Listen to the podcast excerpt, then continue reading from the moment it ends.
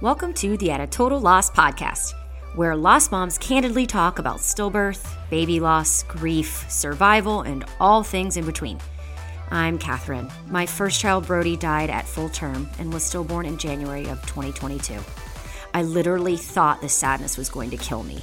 And while trying to survive, I reached out to lost moms to connect with others who knew how I felt. It was these conversations that saved me, and to this day, they still do. We discuss our babies, life with grief. We even laugh, a lot actually.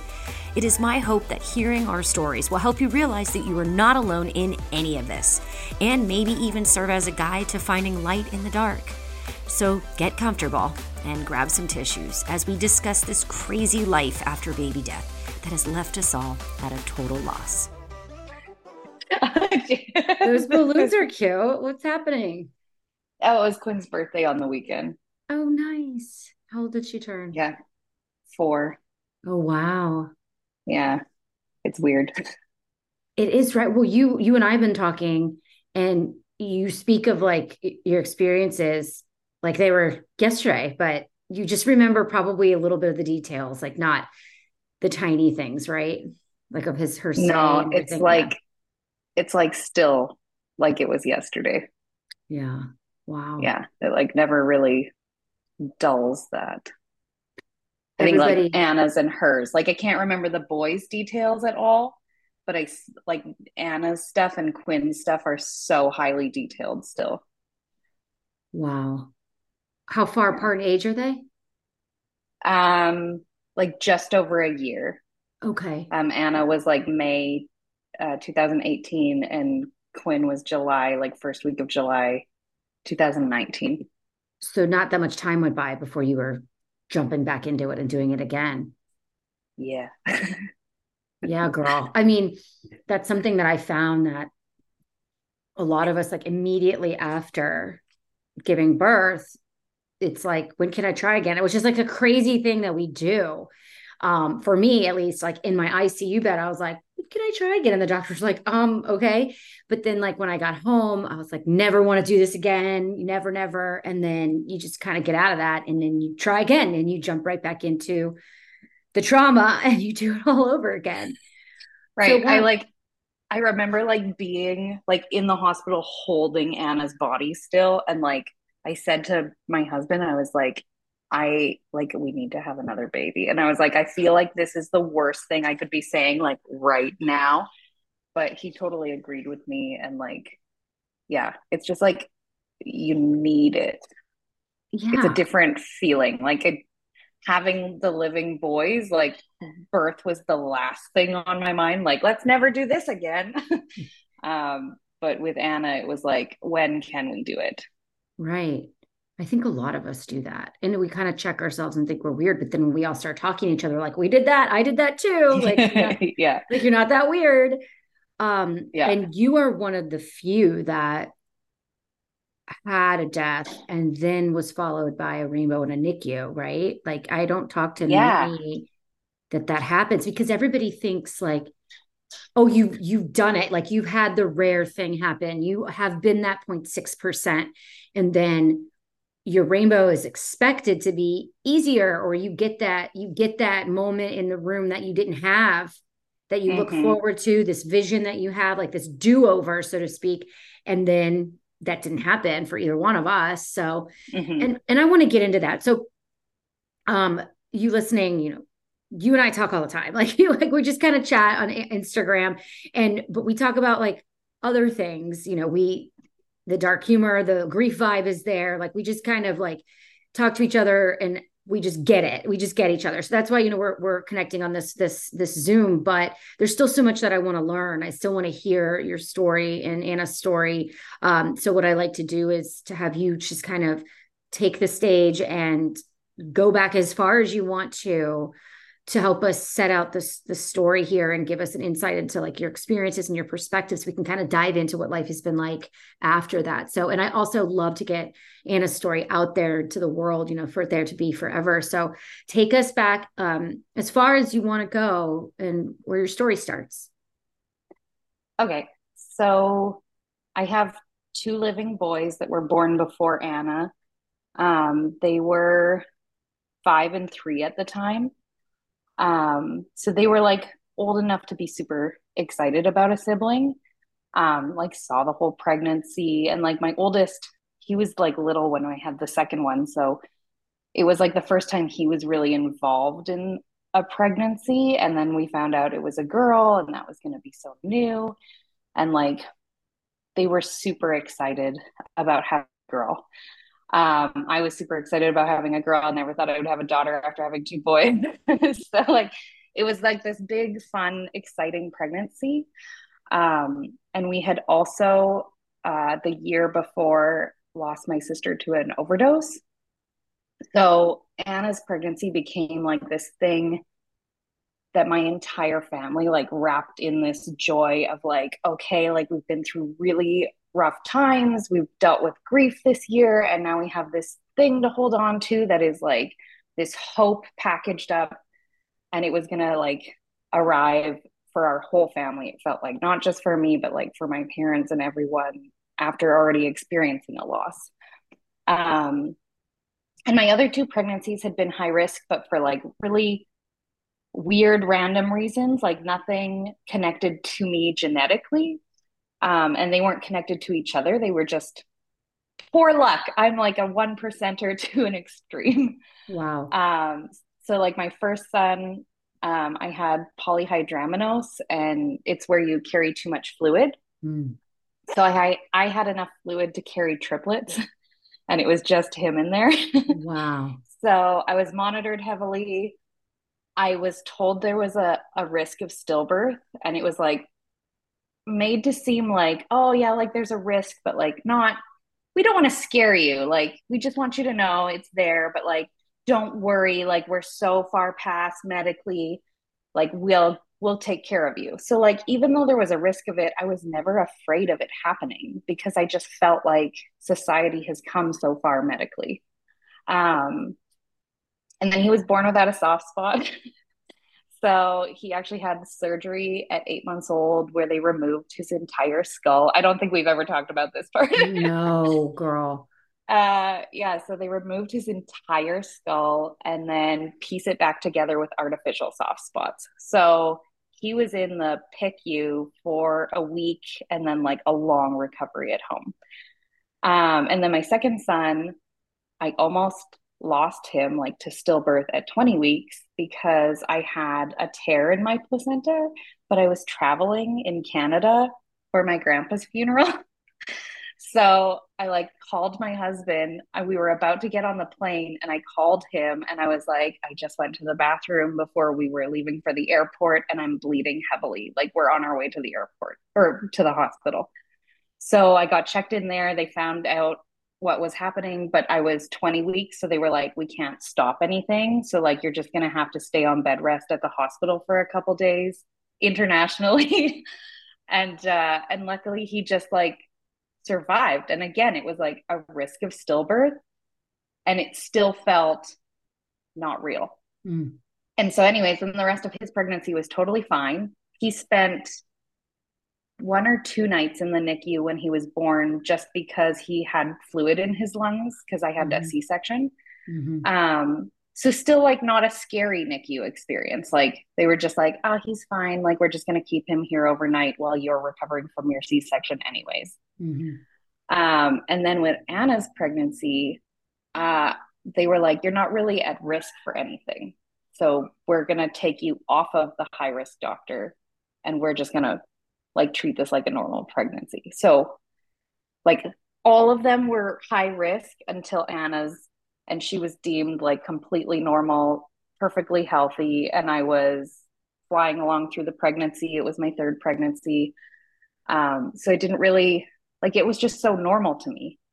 And um and I was sick a lot during her pregnancy, but it was also just like I've got two toddlers at home that are going to preschool and kindergarten. Like I'm just picking up all the germs. Um, so on her on her birthday, on May 20th, um, I woke up in the middle of the night with like a pain in my stomach. And I just thought like, oh, it's just like preterm contractions or something. I'm far enough in the pregnancy. This is fine. I woke up in the morning really early and I remember like making my husband feel my head because I was like, I'm I'm really feeling sick, like something is off. And he was like, You're not running a fever, you're almost like clammy. Hmm. And I was like, Oh, okay, well, it's not a fever. So like, I'm fine. um, and then I went and had a bath to try and make myself feel better. And Anna was like, loved the baths. Um, and would always just like kick like crazy and so I was in the bath for like 20 minutes and I was reading a book and I was, it was like long enough into the bath where I stopped and I was like, well, this is weird that she's not moving as much. Like, but still not concerned. Like, just, oh, that's weird. Um, so I got out of the bath and I did the like typical like, oh, I'll have a glass of orange juice and lay on my side and wait for the movement to come. And I'm sure it will because nothing's ever gone wrong, even when stuff has gone wrong in the past.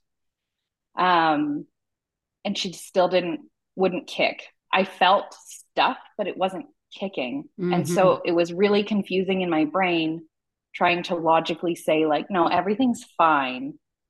Like, nothing could possibly be wrong. Like, you're overreacting. Um, so I decided to uh, run to the clinic because it was just down the street from us. And I like walked past my boys. They were playing in the loft. Sorry, I'm gonna cry because I'm a crier. this is the place to do it, girl. It's okay. I like didn't even wave to them, but I can still see it vividly in my head of they were just playing like it was just a regular Sunday for everyone in my house and my husband was on a call so i walked by his offices at the front of the house with like glass doors. And i just waved at him like hey i'll be right back.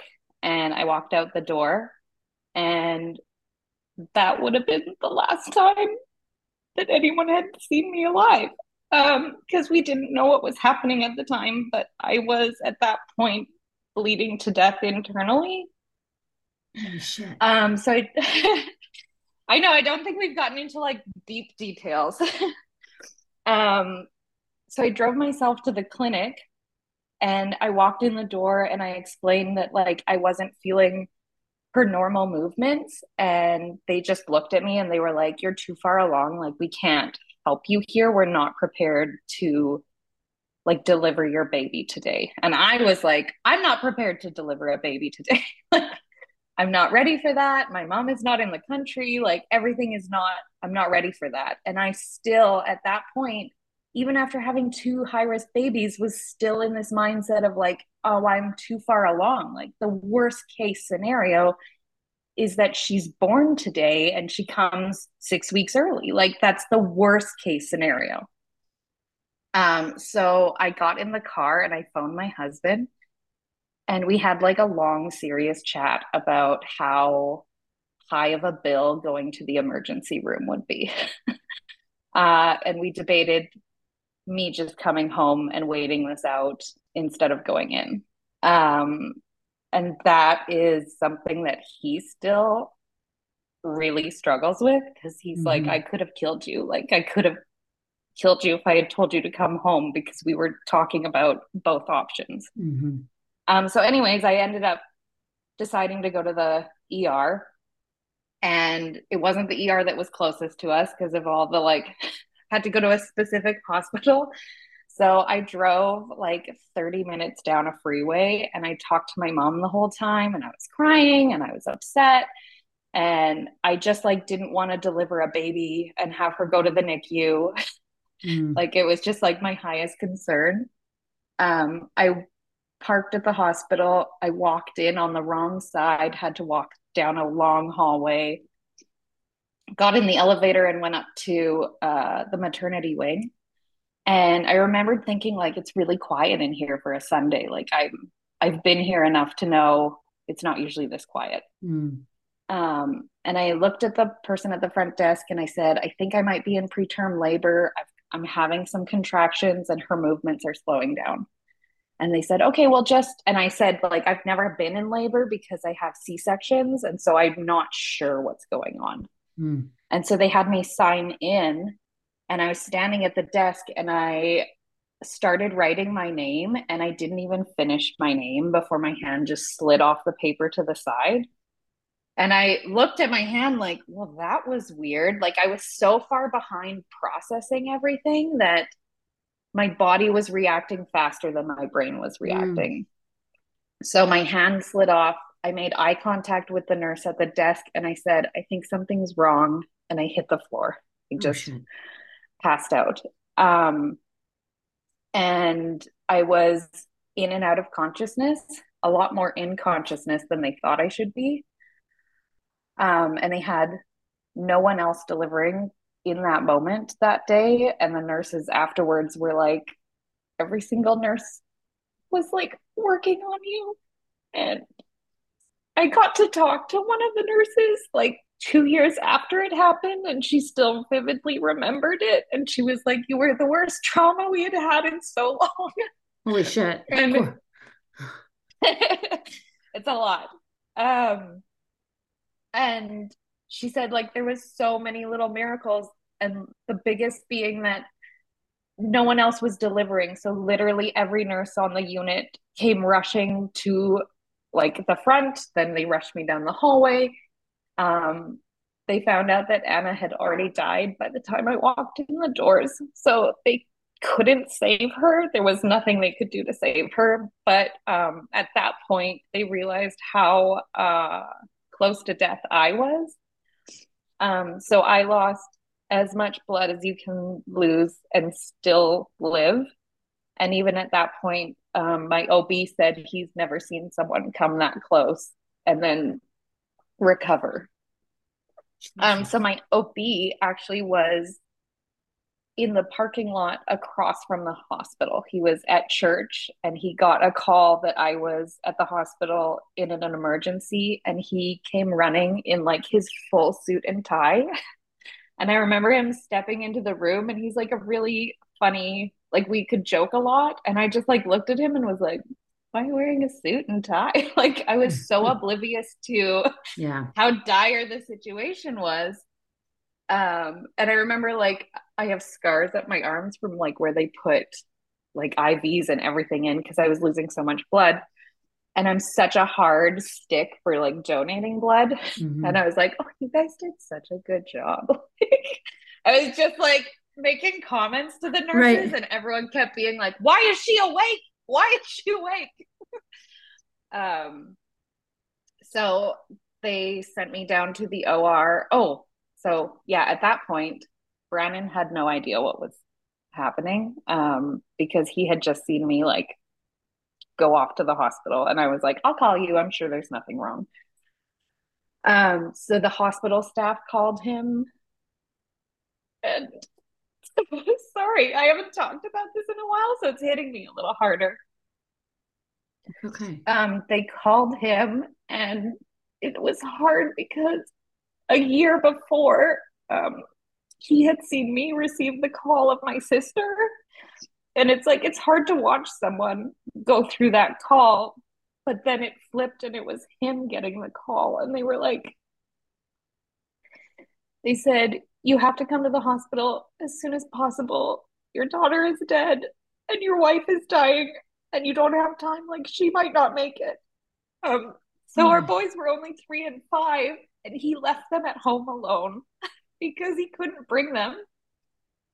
And he didn't have time to find a babysitter. So he got in the car, he put a movie on for them. He got in the car and called his cousin and was like, Go to the house as soon as you can. They're alone. I have to go. Like, Alissa's dying. Um, so like I can't even imagine how long that car ride was for him. And like he doesn't talk about his grief a lot, but like for him, he said um, he like processed Anna dying almost immediately because it was such a fact of she is gone. We can't save her. Mm. That's like already said and done. Here is what you have to process right now. Like your wife could die also, so please get here as soon as possible. Mm-hmm. Um, so he got there right as I was going in for the C section to get her out. Um, and I wasn't fully stable either at that point, but they like they knew they had to get her out because I was bleeding so profusely. Mm-hmm. Um, so what had happened is that my placenta had completely torn off the wall. Oh my god. Um, but because she was so big and she was so soon to be like ready to deliver that her head was down and it blocked any of the blood from coming out. So with most abruptions, you have the sign of bleeding and you can get to the hospital. And a lot of babies survive an abruption because they just deliver early and they get you out. Um, but with Anna, I think it had happened in the middle of the night when I woke up with the pain in my stomach mm. and her body, it's called a complete concealed abruption. And so her body just held it all in and my body couldn't clot and deal with the injury because her body was holding it and mm. it was all funneling blood to her. Um, so I ended up needing a lot of blood transfusions. I needed platelet transfusions, plasma transfusions, like a lot of blood. Um, and like I don't even know how to wrap up a story like that. And then we just went into life after loss, and it was a lot. so these nurses are the ones that saved your life. The nurses are the ones Holy that saved moly. my life. Yeah. And I was really close with some of them. Um, I didn't even know it at the time, but a lot of them found my Instagram because I would post and I would tag the hospital in the post as a location so i my nurses found me through that and my like best grief friend found me through those posts and then we went to like the first hospital support group together because of them. Mm. that's so mm-hmm. great. Okay okay. So sorry that was a lot to no no no. do not apologize. No I, I i i'm resonating uh similar similar circumstances that we also went through because where, okay, so when you came to, were you, I mean, at what point did you find out that Anna was gone? Right in the very beginning before all this went down? They, t- they continued to tell me throughout the whole experience. Like they told me before Brandon got there that there was no heartbeat and when Brandon got there, I kept asking, How is she? Is she okay? And he would gently tell me, like, she has died. I'm so sorry. And then, like, five minutes later, I would ask again, Is she okay? Like, I just okay. need her to be okay. So I think I was like in just a full state of shock and I couldn't process anything. Okay. So when did, I guess, your grief, so to speak, or you it hitting you? When did that finally happen? I feel like it took like a couple days. Yeah. Um because i had lost so much blood so like i ha- i couldn't even function. Like right. i could barely hold her. I couldn't get out of the bed. Um i was lucky to like i had had a baby and i knew that i wanted certain photos with her but like never enough. There's never enough photos. um, so I feel lucky in the sense of like we knew we wanted like a family photo with her, but we didn't bring the boys in, and I'll regret that forever. um, mm. just because like they truly grieved her too, and to mm. watch a five year old grieve a sibling is like so heartbreaking. Like there was just so many levels to this grief of mm. like I thought I understood grief because I had lost my sister and I had gone through all the stages of grief in a different way and it mm. was because hers was an overdose, there was like a logical side to it. And mm. with Anna, it just felt like there was no logic to this. And so none of the like stages of grief seemed applicable and I felt like I was stuck in the anger stage for a lot longer. Mm. Um so like the grief was really hard because I felt like I didn't really get to grieve her until like we left the hospital. And that whole experience of what I went through was also put in the past. And like when I had to walk through our front doors without a baby in my arms and like do the things that I had done with two living kids, um, just like that's when the shock wore off and it finally hit me. So you backseated your trauma from your own almost near death and your focus immediately was hyper on the fact that Anna was gone. Yes, or were you still unpacking not, what happened to you at the same time? I feel like for so long, and that's probably why I cry so much telling that story. I like don't, it took me years to feel like, oh, right, like I almost died. That was like, it bothered me so much that my husband was so hung up on that part of the story instead of that our daughter had died. Mm-hmm. And it took me years to process that for him, like, yeah, that was horrific. Like, he saw both of us almost die, and I only went through Anna's grief. Okay. I think you and I actually have talked about this before because it's, it's, it's like what happened to us doesn't matter in our minds because our babies are gone, but it's something that we do have to process, I feel. Um, because of the effect that it had on those around us. I think that was the main thing for me, at least, because my whole family was like, okay, Brody's gone. Kat's not in a good situation. So, so then when you came home, what was, were you and your husband very different in their grieving? Because his mind was mainly probably about your well being, your, what's going on with you, right? Right. Like, um, so when we got home, I had like avoided coming home. I asked the hospital what was the like maximum nights I could stay. And I stayed those full nights and we left like late in the afternoon. Mm. Um, and my boys didn't know what had happened. They didn't know that I had almost died. They didn't know that Anna was already dead. Um, so we came home um, and the day before I had gone in with Anna had been her baby shower. So someone had come to the house and like taken everything down and put it all in her room and like shut the door. Mm. And it was a genuinely like a move made out of love. Like they didn't want me to walk in and see all of that. And like, yes, it was probably the right thing to do. Um, but I remember feeling like it was like already on day one trying to hide the fact that she had existed. Mm. Um, and like her nursery door was closed and it hadn't been closed in months. And I just remember feeling like, oh, okay, so like we're just going to try and like pretend like this didn't happen. Is that what we're doing here? Mm-hmm. Um, and all I wanted to do at that point was talk about Anna and like her birth and everything in the same way that I had done with the boys. Like I just kept feeling like I have already done this and I know what the experience is. And I just, even if she's dead, I just want her to matter as much as they did. Mm-hmm.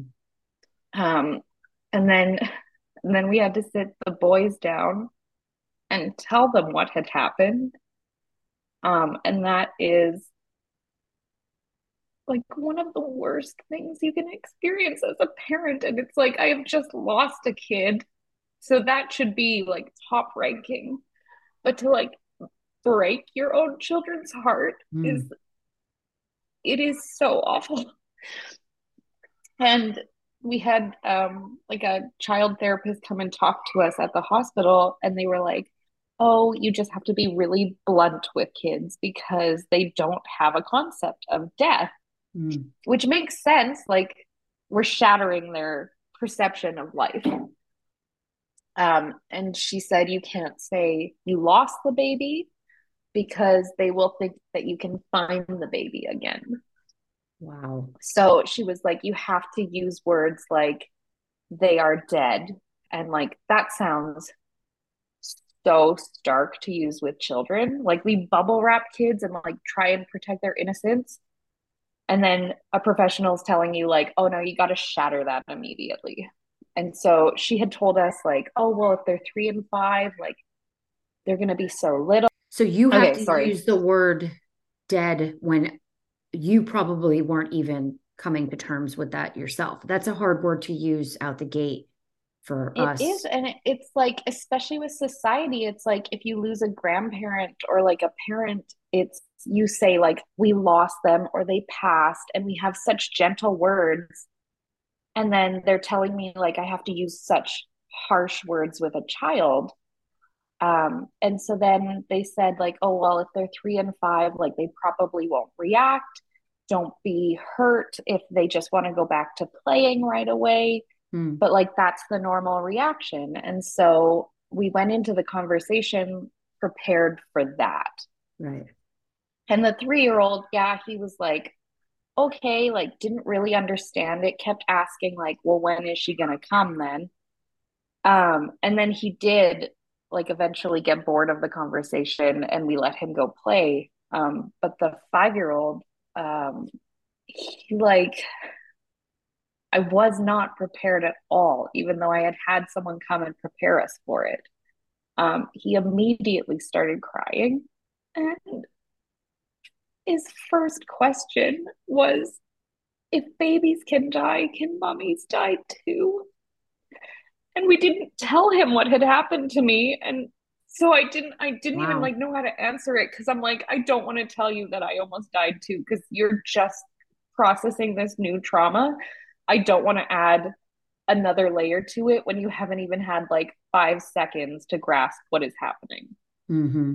Um, so he I can't even remember what he asked, and I wrote them all down because I didn't want to forget. But like he asked just the most genuine questions and was not curious, but like so thoughtful and caring about Anna and like that she would still be his sister and like all these really beautiful things. Like it was a heartbreaking moment, but it was so beautiful in a way Um, because you're not supposed to see kids grieve. So they grieve so differently than adults who have had time for society to like dull our grieving hmm. process mm. and tell you how to do things. He was just so innocently grieving and sharing every thought he had. And like, it's like so burned into my memory, this whole conversation. And then we just cuddled and watched a movie all night. Um, mm but he continued like that whole year was just like he would stop and ask questions and we would have long conversations about grief and loving someone who's dead and like that your relationship can still grow and you can still love your sister um and it was so like I felt like I didn't want to be around any adults. I just wanted to be around my kids who were grieving mm-hmm. because it felt like they were the only ones that truly understood it and were mm-hmm. willing to like go to that place, mm-hmm. which is so weird for a five year old to be the one to be like not mature, but like willing to have those conversations. And have you continue to keep Anna's name? They do they still talk about her and do they does he remember this conversation and have you had to have it multiple times or um, yeah, we talk yeah. about her so much that it's like it's not weird for them at all. Um, yeah. I do end up writing their teachers every year at the start of the year. and I'm like, hey, just a fair warning, like my kids have lost a sibling. Um, they are very vocal about it and we are not ashamed about it. So I please love just be this. yeah. I'm like, just be aware and just acknowledge that, like, he still has a sister. Like, to him, she's as real as Quinn is. And so, like, when they go to school and, like, always in the first week, they draw like a family portrait, and Anna is included every time. um, which I love. Like, I love that they can express themselves that way. Um, and all the teachers so far have been very kind about it. Um, mm-hmm. I don't know. Maybe they feel differently, like, oh my gosh, this kid won't stop talking about death. Um, but like, like he'll, um, we believe that Anna sends us white feathers as like a sign that she's still with us.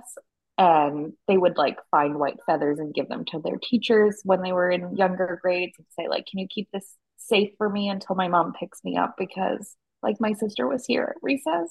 Oh my goodness. Um, oh. which is so like it's so touching and so special. So it's innocent awful. and sweet and yeah. You know they yeah, have an insight like, that some adults can't even grasp. They they have a, a comfort almost in being able to talk about grief and sadness and death and adults hide from it sometimes and are so too uncomfortable to have the conversation. But your children are willing to like you said that's such a beautiful thing the characters on these kids like, at such an early age yeah like there's been so many times where i have to like stop myself and i'm like oh my gosh like yes i broke their like innocence and I hate that I had to do that to them. Um, but like there's such a different kind of like heart that they have that I feel like um will just make them into such better humans mm-hmm. as adults because they had to go through this kind of trauma and they had to work through it. And we were super open with them. We let them discuss anything. We like he was given this book. Um i think it's called we had an angel instead of a baby or something along those lines. And mm-hmm. he hated it. Like just did not like it. It was a super thoughtful gift from someone but he told me it made him too sad and so we just like got rid of the book because like mm. we'll like let you lead and whatever you do find comforting we'll lean into that and whatever you don't find comforting like this is you're like i'm not going to push that on you because i thought it was a really well done book i was like mm-hmm. you're not mm-hmm. ready for this that's fine um but then like a friend got uh it's just like a pillow it's not even like one of those weighted bears but it's a weighted pillow to her birth weight and like the kids would fight over who got to sleep with it at night they still it's been 5 years they still find it comforting to just like lay with and like they'll have conversations deep with me and they'll just want to hold the pillow while they talk mm-hmm. about her mm-hmm. mm-hmm. because they feel like it's like a physical representation of her mm-hmm. um but like there's stuff all over my house that represents her like she is just a part of our lives still and a part of their lives and like i thought because she wasn't physically here that they would move on from that kind of mm-hmm. deep reflection especially when we did have another little sister. I thought, oh, this is too close, too similar. They're going to forget that like they have another one. Um, but they haven't at all. Like years later, it's still just like uh, she's just as real as Quinn is. I mean, it sounds like you've done a phenomenal job with I'm sure it didn't feel like that during the time, but having that professional kind of guide you is awesome and then the way that you have handled it it sounds like it sounds amazing but like at the same time what did it do to did it put your grief on hold being able to have to show up for them and help them cope what happened to yours um no i'm going to admit that i was a pretty terrible mom that summer um I feel like it's, it's okay. okay they don't think so. yeah. Grieving. Right. yeah. Right, they don't right. remember that I was a terrible mom. Um, right. But my husband had actually been, um, so he directs movies, which is a weird career. um, so we had already been in the process of, he was starting a movie in, in the first week of July in Canada, and we lived in Nevada at this point. Um, and you can't stop a project like that that has so many people involved and so he and he had to be there 2 weeks early so like Anna was born at the end of May and in mid June he had to leave to go to another country for 2 months. So really terrible timing. Yeah. Um I fly mom did not. So first, my dad flew in because um, my mom had stayed with us for the first couple weeks, and then she traded out because um, my sister has a son, and so mm. they're also parenting a kid. Um, so mm. they had to, they couldn't just both come down and be with me uh, because they're raising my nephew mm. because his mom is gone. Um, so like super complicated. Just like there was so many layers to this. Right. Um, and so then everyone kind of tried to convince me to come up to Canada where all of our friends and family are, and they were like, We'll support you during this really intense grief time. But people are just so uncomfortable with death and grief in general, but like with a baby, I feel like people just don't know how to behave or they they feel so awful that they don't want to like express it and make you feel worse and I'm right. like nothing could make me feel worse right now. like there's literally nothing. I guess if you took away another one of my kids, which was like my just giant fear, um, but that was the worst thing that could happen, and nothing else was going to touch where I already was in that state of mind. And so I ended up coming up because I wanted to give the kids like their normal summer. Um, and it was so awful that I left early. Like I packed the kids in the car and I drove home and I was like, I can't, I can't mm. be here because everyone wants to like paint everything gold and like let's just like go have a fun day with the boys and i'm like i don't want to have a fun day with the boys like hmm. we would go to the beach and like the kids are playing in the sand and i'm like oh last summer this was like the best day ever is just being on the beach with your family and i'm like and this summer i'm sitting here being like i would just like walk into the water right now and just keep walking like yep. i'll just and I'm like, it's not like I'm suicidal. Mm-hmm. I just not afraid of death anymore. Like I'm okay if we just see what drowning's like. Right, right. Um a lot of people on the outside would be like, that's dark. We're like, I totally get it. I totally I get like, it. I was laughing so hard just now, being like, "Oh, your response of like, right, yeah, mm-hmm. I'm right there with you," is such a a validating response because anyone that I was like, yeah, man, I'm just like thinking like if you just like sunk into the water and they're like, can we check her into a hospital? and I'm like, I'm not gonna do it. No. I just feel like the piece of okay, so I'll backtrack a little bit. When I was laying on the table, I know I'm dying, they know I'm dying, everyone's working to stop me from dying. I have grown up with anxiety my whole life, and like every anxiety stems from death. And like, I don't want to fly on a plane because it might crash and I'll die. Everything checks back to death. Um, and so it's weird to me that I have had a near death experience. And in that moment, I was the most comforted and the most peaceful I have ever felt in my life um I feel like I haven't um, talked about like that's true. this side. I did this, yeah. Um, I, yeah. Yeah. And it's so hard thing. to explain to someone because like that it's my worst fear and I was in it and I wasn't afraid at all. Oh I felt God, like beautiful. It is beautiful. I think it might I think like... it I don't I don't know why I just said that. Sorry if that was weird for anybody else, but for some reason it seems like it is a beautiful thing to just not fear the thing you feared your whole life, just even for a moment. I think so many, and I think this is why people are so afraid of death and grief is that it is scary. Like, we don't know what's beyond this life, and there's no way to prove any of that.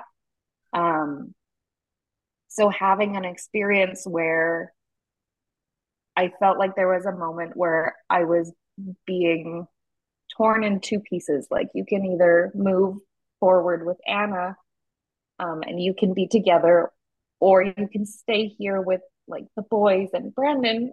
And it, it was like a that sounds like the worst choice you could possibly make in your life. And I was just so calm about it. And I weighed it back and forth, and it felt like I was in like this room of like, okay, like, what do you want to do? And like, no choice is the wrong choice. It's whatever you feel like you would like to do right now. Um, and for me, I felt like I moved a little bit forward to be with Anna, and then I pulled back to be with the boys. And so, like, it's like this torn feeling.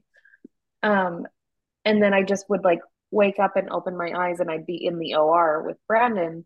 And then I could close my eyes and I'd go back to that room and that space of being so comforted. Mm. And I don't even know why I got into this story. I've lost well, no, no, that's that's that's exactly that's it's resonating. I too, side note, did almost lose my life. I, D, I DIC, lost a million uh, tons of blood. Yes, uh, whatever. Anyway, I always forget that. disseminated intravascular coagulation. If anybody wants to Google that, I stopped clotting. I just stopped clotting. I was pouring blood from everywhere. So it was. Really you are cute. so good with the words. I was always like, "It's DIC," and I can't tell you what that means. yeah, DIC. Um, and it's it's it, I had like I think it's like 50-50 chance of dying or something like 60 60 40 of dying or living, and I didn't know that till later. But my point is, is that as I was on the OR table looking up at the lamp, knowing Brody was gone, I was at peace with if I didn't open my eyes back up. I mean, it is this seems dark, but for us to just chat on at 2:45 Eastern time, um, this is it. Like this happened to us. But then I was like, I have to stay for Michael. He can't lose both of us. And so it was right. almost a selfish versus selfless choice. It's yes, it was okay, almost that's the way to put it right? Like selfishly, I wanted to be with Brody. Brody's fine. Brody's in a better place. I hate when people say that. Only we can say that. But like he was in a place of no pain, no fear, no nothing. Okay. Yes, and I do feel like yeah, you understood that they were okay. Like, mm-hmm. but we were not okay like that. I have to be with them. But like, right. yes, our husbands and like our kids, like I knew they weren't okay. So right. yes, I love the way you put that. I mean, it's so complex. It's so freaking dark, but to us, it was one of the most profound moments of our entire existence. And quite frankly, may have changed us for the rest of our lives. Even, you know, that mortality, that that realizing that you just may not wake back up. Not many people experience that. Yeah. And you chose I think I think we could have surrendered and said, that's it. We're tapping out. And i think that subconscious or self-conscious or whatever it is would may have had an influence on what happened in the outcome. I don't know. But we decided to stay and that means we fought. We made the decision to fight and to wake back up and get out of there. Um with that said how has it so death of our babies 100% changes us. How was your own facing mortality how would that alter you um, Did it? I feel yes, greatly. I feel like because I and I don't know what stillbirth is like without a near death experience for you personally. So like mm. I feel like it's really different feeling and I struggled with a lot of different emotions than some of my other stillbirth moms dealt with. Um because I kept having to come back and be like, "Oh right, that's only because I almost died too that I feel differently than you." Interesting. Um, I feel like it took a long time. Like it almost took until Quinn was here as well for me to process like okay so my body has like really been through a lot this last year like mm-hmm. almost died then went through another whole high risk pregnancy um like it was a lot and i was finally starting to process that so it feels like only in the most recent years that i have truly dived into the near death experience. Um, and I feel like it's what makes my life really full and joyful now. Like I struggled so hard in the early days of like, I'll never feel true joy again. Because how could you after losing a baby? Mm. But now I feel like I feel a different level of joy that is just not achievable if you do not understand how fragile life truly is. Boom. Um, so like it's so simple and I wish that people could experience it without the experience of loss or like trauma like that. I wish you could look around and just be grateful for what you do have in the moment. Like I feel like it's such a simple concept to be like, oh my gosh, I have three living kids. Like, yes, I have a a, a daughter that's died as well, but like I am so truly lucky to have three living kids. Like they say like babies are a miracle and it's like no you don't really understand the miracle until mm-hmm. you have lost the miracle and then you start to realize that like it is a true miracle that any babies survive birth. Like there is mm-hmm. so many ways it can go wrong. And I don't know how I'm lucky enough to have three of them here living. Mm-hmm. So why wouldn't I try and make just every single day as good as it could have been my last day? Like um, wow. the day before Anna died was her baby shower and I remember texting a friend because I had been so deep in grief about my sister. And I wrote my friend who understood that kind of grief. And I was like, I think I'm like truly, genuinely so happy right now. Like, it is the best day I've had in over a year. And I'm just so like wrapped in this emotion of joy. And then I would have died the next day. Like all the last pictures of me would have been just this triumphant, happy, joyful, genuine emotion. Mm.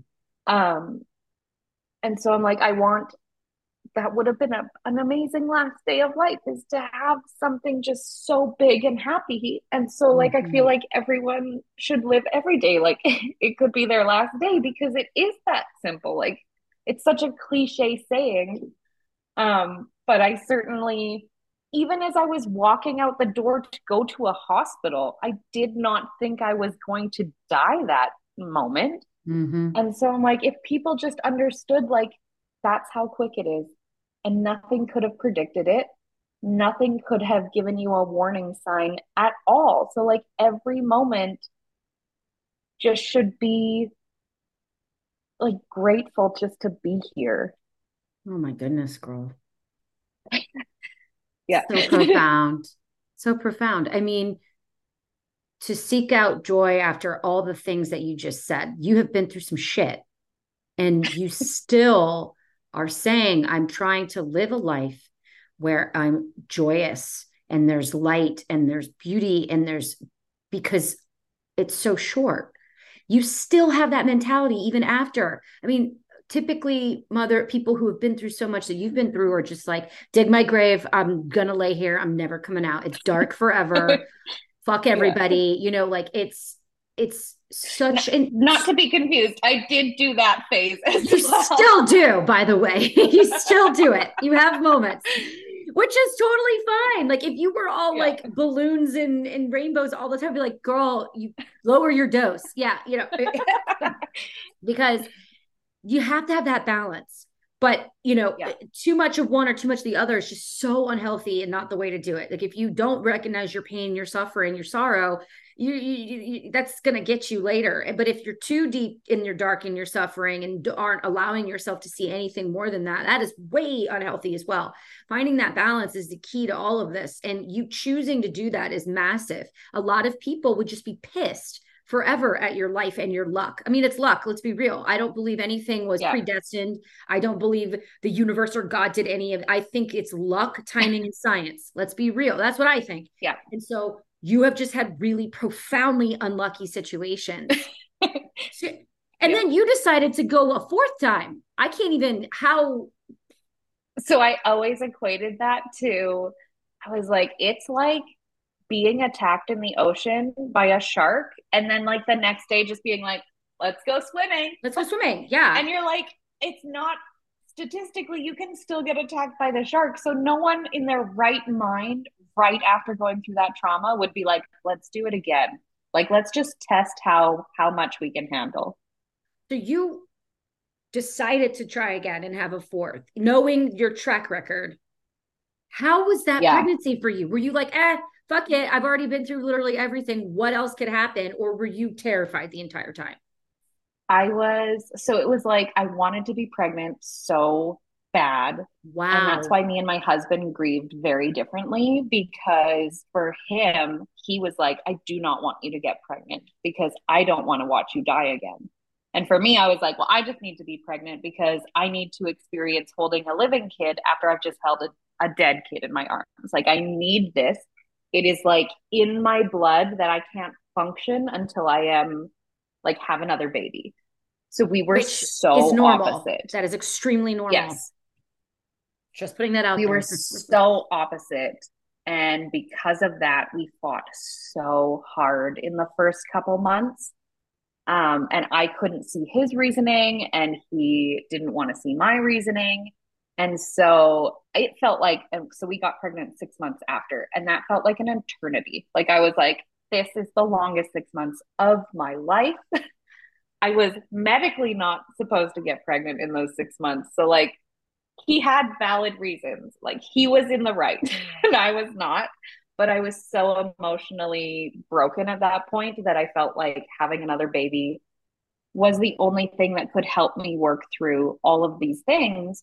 And to be honest, like, I didn't work through a lot of like the deep grief stuff until I had Quinn here and I could like breathe again and then I could process the trauma because I had done the one thing I needed to do and now I had the space and the time to be like okay let's like dive into this and like really pull it apart have really deep long conversations about like why this happened why I reacted that way mm, like that is so interesting we went from like almost divorced to having a baby yeah. and and it was like a uh, like I peed on a stick for three times and been so excited every time. And when we got pregnant with Quinn, it was the one thing I wanted the most. And instantly when I got that positive test, I was I was like, okay, well this just starts a ticking time bomb now.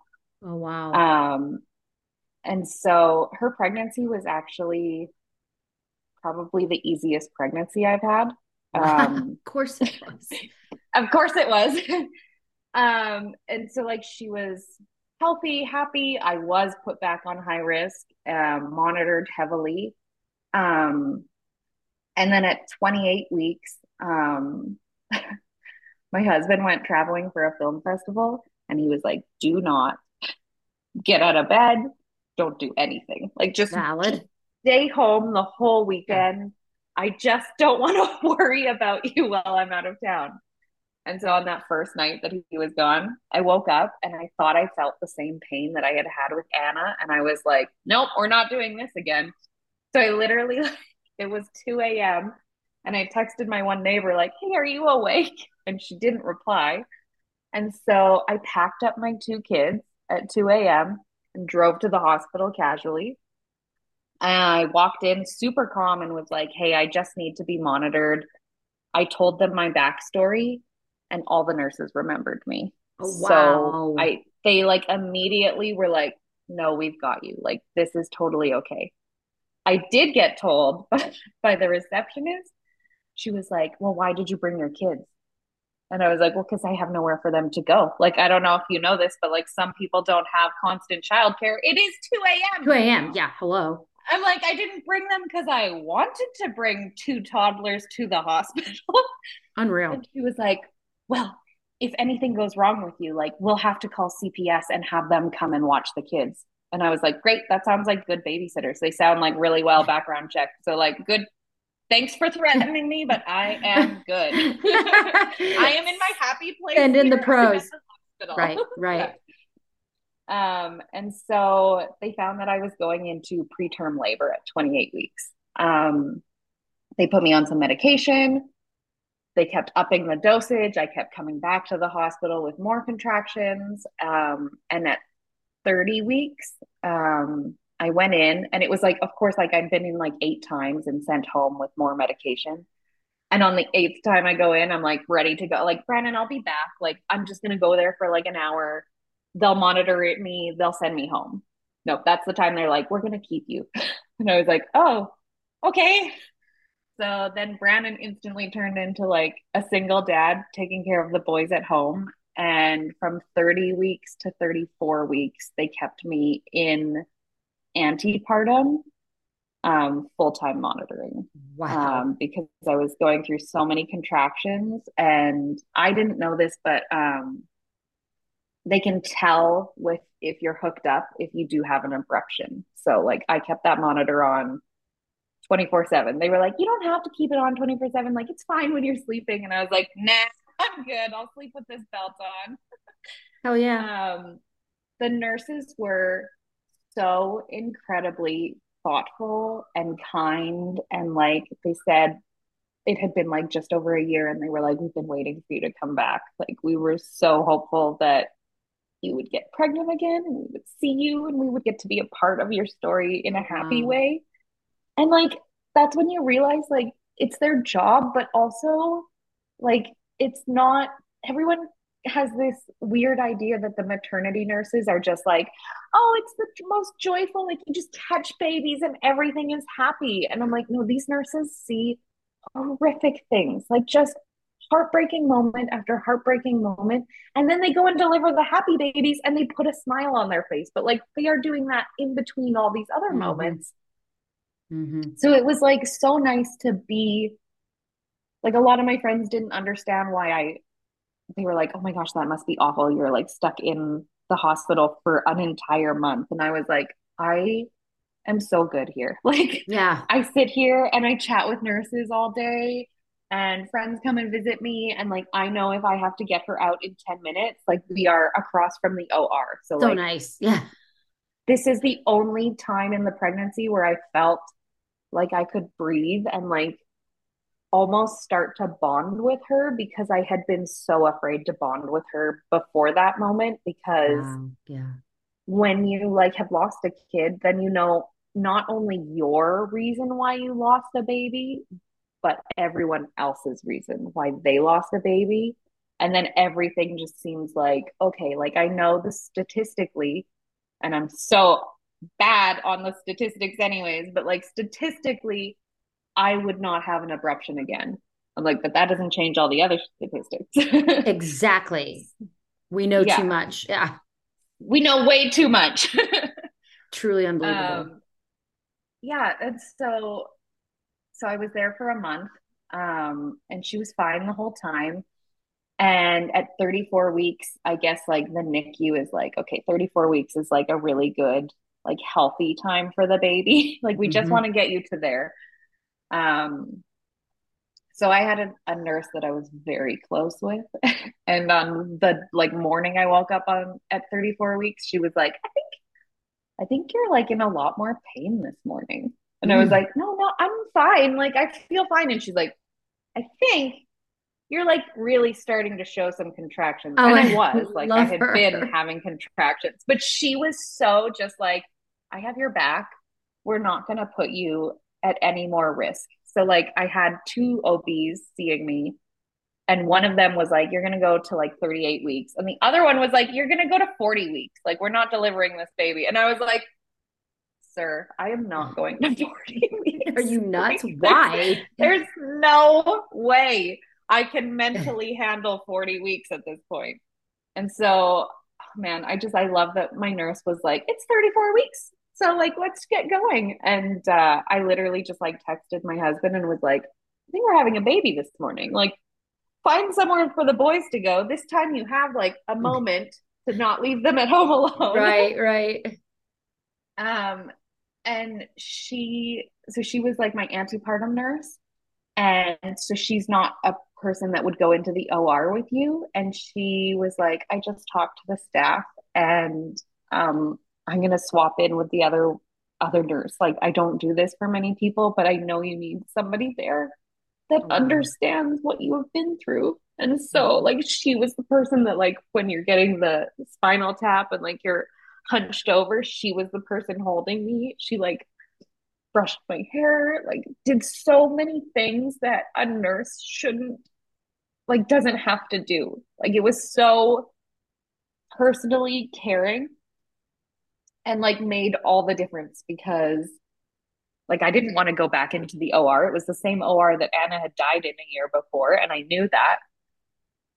And she knew that. And she took the precautions to be like, we are going to mm-hmm. make this different feeling for you. I'm going to be there the whole time.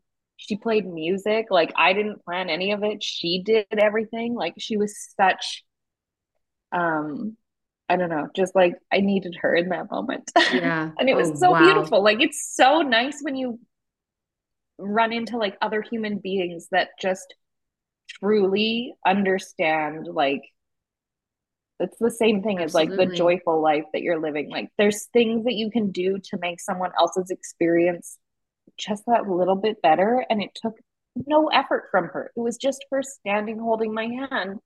And like I still remember the feeling of just standing there holding her hand and knowing like, okay, we're gonna be okay this time. Like I've got so many people around me. We're gonna be okay. Mm-hmm. Um yeah, and oh then my God. Quinn was born. uh Quinn was born and we expected her to go to the NICU because she was 34 weeks. Um, but she came out like six pounds. Like the doctor pulled her out expecting three. He was like, we estimate her to be three to four pounds. And she came out six and a half. And he was like, oh, this is a whole baby. oh my God. Um, so that like she came out really healthy. Um, and then she went to the NICU and she ended up staying exactly a month in the NICU. Um, not for like anything specifically. She just like really struggled with the Brady's mm-hmm. and then mm-hmm. would not pass the car seat test. And honestly, I didn't want her to pass the test. Like. I was like, yeah, you are safe here. And if you have a Brady, I want you to be here. I yep. don't want you to be at my house. Um, and so like even then like people just struggled with like oh my gosh you just spent a whole month in the hospital and now you're spending a whole month in the NICU and I was like I don't care like I don't care she's alive and that is my bar and that's all I care about like she's alive I'm fine to drive the 20 minutes to the hospital every day right. if that's right. what it means to keep her alive like if I had had that choice with Anna I would have driven like 5 hours every day to see her like I just that's all I cared about was that she was alive. And um, eventually she passed the car seat test and she came home and it was a lot. yeah. You told me that. You you because Wolfie is still there, um, five weeks now, today, actually. But you were like, hey, girl, you got the best babysitters on the planet. He is safe there. Like work this. And I, it kind of changed my perspective a little bit because I was like horrified that he was there. It was not part of this plan. Um, and I was terrified of the NICU. Like before you, I just heard so many horrible stories. I had no idea that like 90% of babies in the NICU usually make it out if they're past a certain week. And he was 32, like, I don't four. Know why we why was I so scared I of it? why we tell mothers so many horror stories. Like it's a badge of honor to have a horror story about birth and the NICU, and like they make everything seem so scary. And then I'm like, well, I have the worst horror horror story, and you guys don't want to talk about that. Yeah. Like, why is so your weird. story valid to scare another mom? But my story that I'm trying to share to like make sure no one else has to go through this ever that's not allowed, but your horror stories are a fine and they scare so many moms into birth and the NICU and all of that stuff. Like, yeah, I just remembered wanting you to feel like, and it is the same, like, there isn't a lot of babies born after a loss that go through the NICU. And so you're like re traumatizing new things. And so I just wanted you to feel like, like this is so scary right now, but he's like gonna be okay. Mm-hmm. And I wanted you to have somebody that wasn't like, oh, my baby was in the NICU and it was awful. I was like, now my baby was in the NICU and it was fantastic. Highly recommend. you you and Michael were the only ones who are like, let it, let's enjoy this. It's the first time like he's outside of your body. He's totally fine now because it was scary when he was inside. And yeah, because you don't trust your own body. You're just like, what the fuck's yeah. gonna happen now? So I mean, uh, it is now coming to a close, and I'm just like, holy shit, he's coming home. Like, wh- what? no 24/7 monitoring. Oh god. But um I'm super thankful and you even just told me right before we got on like he doesn't need the things, he just needs you. And that is just like those just one-liners mean so much. They really do. We know them but like telling them to each other is just like such a great gentle slap in the face that we need because we get in our own ways, we get in our own heads. So you have provided so much insight from so many different angles in this like hour that we've been talking, by the way. So I really think. Sorry, I'm such a talker. I'm like, I no, like, meant to be like, I'm so sorry. We're probably going to run over because I just can't not talk no, about everything. girl, no, no, the details. That's the power in the details. Like you, you may have just said one thing that somebody resonates with. Like you, even just side notes here and there that you didn't even like focus on. It's so important. Those details are everything to us. We cling to details and i and by we those that who have you know stillbirth and babies die i mean it's so important that we have those details but you have taken a lot of different angles that I think are going to help a lot of people really just feel that they're normal in this space, that, you know, they're not alone in this space. And I hope that people do reach out to you because you have such great insight. I feel like, and like after experiencing like five years of grief, I find that even now, it's like when I'm validated in how much she is still a part of our family, she mattered, the grief matters. It's the validation that means the most in processing everything. And I feel like that's why like everyone just wants to use those like platitudes of like, oh, they're in a better place, oh, like all this stuff. And it's like that's really comforting to you who hasn't gone through loss. Mm-hmm. And it took a long time to learn that like they really are truly just trying to comfort themselves because they're so afraid of your own story.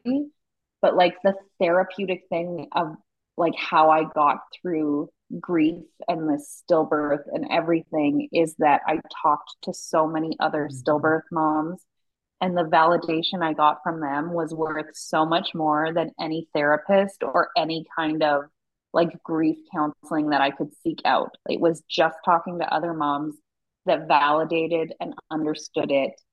And that's the only way I got through it. Mm-hmm. Amen, girl. You're about to get hit up a lot more, I feel like. where can people find you? And you have a little shop, which I love. So where where where can they find you to t- to chat and to shop? Um, okay, so I have a personal Instagram and it is Lissables. it's like L I S S A B L E S. Um, but then I also started a crocheting and knit page, and it is called A Missing Stitch. Um, it's a dot missing dot stitch. Um, and it is a place where I like started, I was up all night, like every night, because your body is ready to process, like it, your body responds to the birth and thinks mm-hmm. that you should be awake at night. Mm-hmm. And it's such a physical thing of like I gave birth and my body is thinking she's still here. Like my body mm-hmm. didn't get the memo that she died.